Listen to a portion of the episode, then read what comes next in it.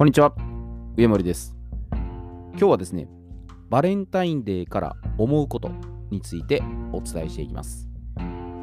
えー本日2月14日は、まあ、セイバレンタインデー、まあ、セイントバレンタインデーというふうに言われてますね。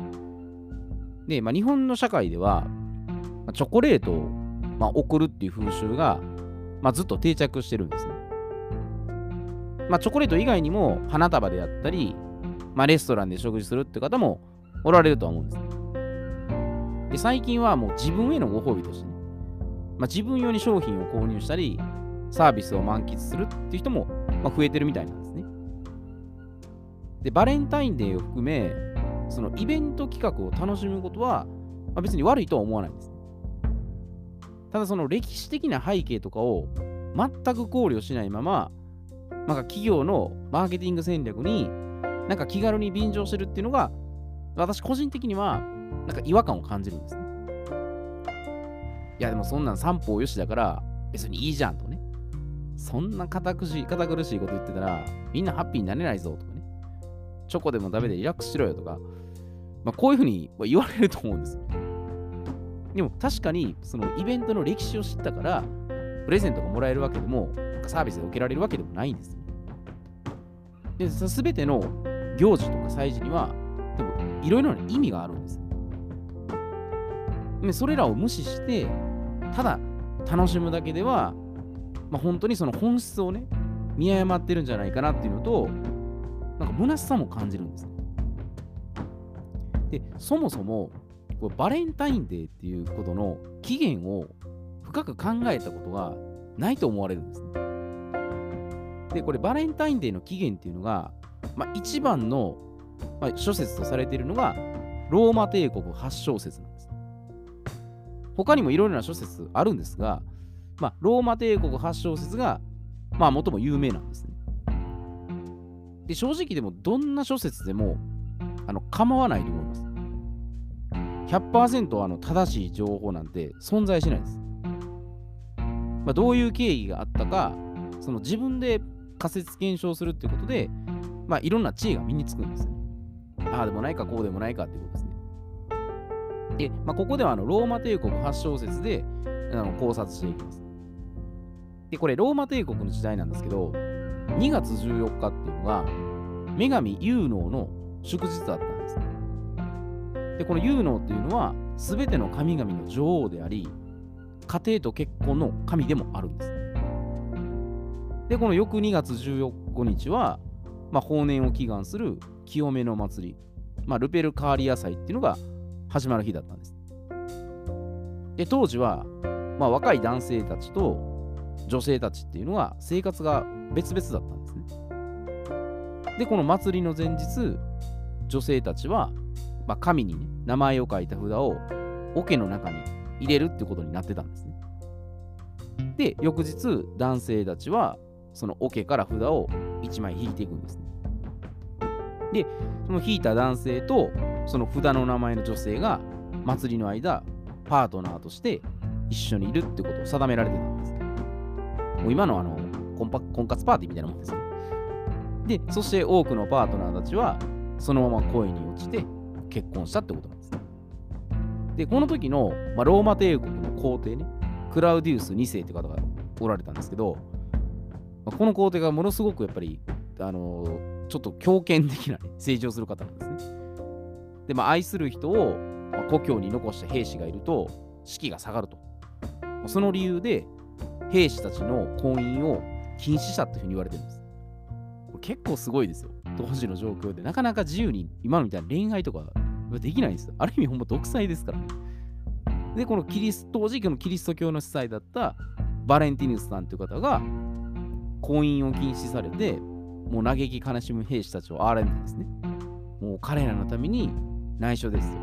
結婚式を行ってたんです。で本当にすごい人ですよ。で、やがてその噂がクラウディウス皇帝の耳に入ったんです。もうそれを聞いたもうクラウディウス皇帝はもう相当激怒しますよ。怒ったんですね。で、二度とそのこう、ね、こうそのような行為をしないようにバレンティヌスさんに命令したんですね。もうやめろって感じでね。でもしかしここでバレンティヌスさんは引き下がらなかったんですね。毅然としてクラウディウス皇帝の命令に屈しなかったため、もう最終的に処刑されたっていうふうにされてるんです。だから、バレンティヌスさんのこの処刑の日が、まあ、ユーノの、ね、祭日であって、ルペルカーリア祭の前日である2月14日が、まあ、あえて選ばれたってことなんです。だからバレンティヌスさんは、ルペルカーリア祭に捧げる、これ、生贄とされたって言われてるんです。だからこのため、まあ、キリスト教徒にとっても、まあ、この日が祭日となって、で、恋人たちの日となったっていうふうに、まあ、これが一般論になってるんです。であくまでもこれ、逸話なんです。なので、やっぱ一説とか異論もあるんです。で、まあ、一説異論とされてるのが、まあ、初期のローマ教会っていうのは、当時の祭事から異教の要素をね、排除排除しようとした、その努力した形跡が見られるんです。いや、ルベルカーリア祭は排除すべきだったんですが、ただ禁止しても反発を招くだけであったんで、教会にはこの祭りに、まあ、何かキリスト教に由来する、まあ、理由理由をつける必要があったんです、ね。で、そこで兵士の結婚のために殉教者とされるバレンタイン司教の助けを借りることにしたっていうふうに考えられてるんです。で、こうしてこのキリスト教以前からあった、まあ、リペルペルカーリア祭っていうのがバレンタイン由来の祭りであるっていうふうに解釈を変更されてですね。で、その祭りはその後も続いたんです。だからさっきのあのくじ引きでパートナーを選ぶっていう話も、ローマの宗教行事ではこう野蛮であるっていう、という印象を与えるためにですよ。まあ、初期キリスト教会によって、まあ、創作されたものである可能性がある、まあ、そういうふうに言われてるんです。これも異説なんで、わからないです。で、まあ、小説の真偽は、本当にわからないんです。でも、いずれにしても、何かしらの歴史的背景があったはずなんです。何もなしにここまで進んでこないはずなんです。で、もしですけど、バレンティニス主体のこの取った行動が事実であるとするならば、このバレンタインデーっていうのは、本当の意味ですよ。やっぱ慈愛の日になるんです。だから、ああいうふうに今受け継がれてるんだと思うんです。で、同時にやっぱ悲しい物語でもあるんですよ。で、バレンティヌス祭っていうのは、まあ、男性の方ですよね。神父さんですけど、その愛と優しさに満ち溢れたもう兵士からしたら、自分たちの母親のような偉大な存在なんです。本当に自由に恋愛して結婚してパートナー持って家庭を持ちたいって状況をね、あの皇帝によって阻害されてですね。で、それでも自分は信念を貫いて、こういうふうになんとかしてあげたいっていう。で本当にこれ、愛と優しさです。すごいですよ。でこれが、まあ、そうじゃないとしても、まあ、そうだとしてもですよ。何かしらこういう事実があるんで、それをやっぱりなんか考えれずにですね、ただ単になんかその風習だからね、義理でもチョコレートを送ればいいっていう、なんか短絡的な考えすると、私はなんかすごい悲しく思えるんですね。だから惰性の延長でなんか行うってことが、やっぱバレンティヌスさんのなんか対するこれ冒涜じゃないかなと思うんですね。この人は命がけで兵士とか、そのね、パートナーなんとかしてあげようと結婚式してあげようっていうふうにやってたわけです。でそれは皇帝に逆らうのは悪いって言ってしまえば、それまでですけど、もうちょっと賢い方法とかね、なんかやり方があったかもしれないですけど、でもそういうことをもう命がけでずっとやってたわけですね。だから心から、まあ、愛とか感謝の気持ちを込めて、こういったイベント企画するんだったら、やっぱ意味がやっぱ大きく異なるんですね。だからどんな歴史とか、まあ、伝統文化、宗教であったとしても、これ愛と感謝っていうのはやっぱ共通してるんですね。で、この、まあ、イベント企画ですね。バレンタインだったバレンタインをきっかけに、そのコミュニケーションの質を高めてですね。で、より良いその関係性を築けるんであれば、この行事とか祭事のイベントの意義にね、価値がやっぱ出てくるんですね。いやもちろんその商品とかサービスでね、思いを伝えるってことも、これ非常に素晴らしいことなんです。で、バレンタイン、ハロウィン、まあ、クリスマスは、まあ、これらもともと欧米の行事なんです。で、いつの間にか日本にもずっと入ってきてるんですけど、まあ、これを欧米側が意図的に入れたかどうかは正直わからないです。まあ、洗脳するためにやったかもしれないですけどね。言ったらケーキをね、たくさん買わしてとか、トランス脂肪酸を食べさせて、毒素ね、毒素まみにするとかわからわからないですけどね。でも、日本人はそれ真似して、あの自分らの風習文度ふあの風土に、ね、アレンジするっていうのはすごい器用なんです。で、これはいいことなんですけど、これバックグラウンドをやっぱ知った上で、あの落とし込んでいくことがやっぱ大切じゃないかなと思うんですね。でクリスマスもクリスマスの意味を考えずに、ただケーキを買ってチキンを食べて、なんかするっていう、もう本当になんかただ短絡的にやってるんです。だからハロウィンでも、最近そ、ここ10年の間ですね、あそこまでずっとハロウィン、ハロウィンって10月31日に言われるようになってます。でもなぜじゃあ仮装するのかとか、あのパンプキンのくり抜きをやって、こういうお祭りごとのようにやってるかっていうのは、ほとんど認識しないと思うんです。いや、そんなこと別に知らなくていいよっていうふうに思われるかもしれないですけど、でも、これ中にはですね、この仮装っていうのをなんか悪用する人もいてですね、事件になる可能性もあるんです。でも結構恐ろしいです。で、まあ、イベント的に楽しくね、面白かったら、まあ、企業側としたら、それは儲かるかもしれないです。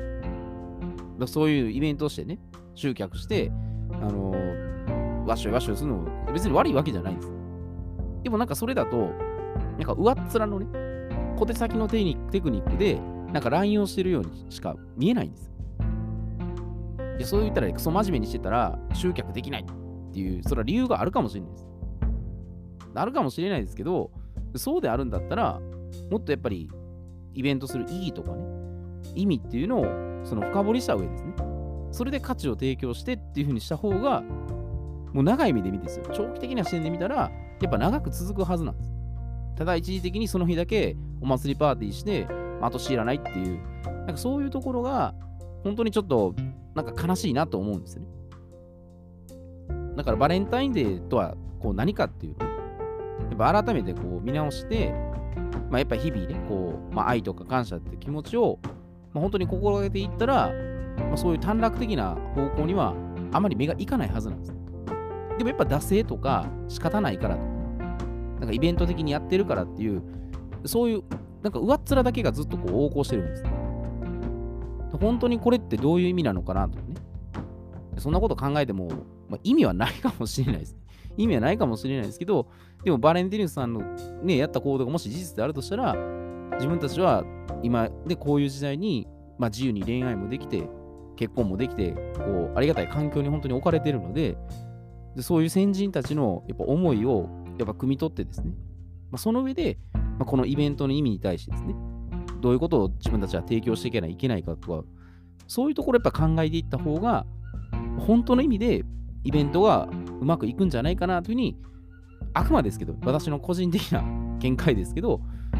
まあ、こういう行事を見てて、やっぱつくづくやっぱ思ってしまうんですね。クリスマスとか、いやもちろんね、まあ、そういうところもすごい大事なんですけど、ハロウィンもそうですけど、そういうところはやっぱりあのいろいろね、考えた上で、で、こうこうじゃないか、ああじゃないかって、アイデアは多分出てくると思うんですね。で、その上で、まあ、楽しくですね、面白くやっていけたら、まあ、それはそれで、まあ、いいんじゃないかなというふうに思います。えー、では、今日はこれで失礼いたします。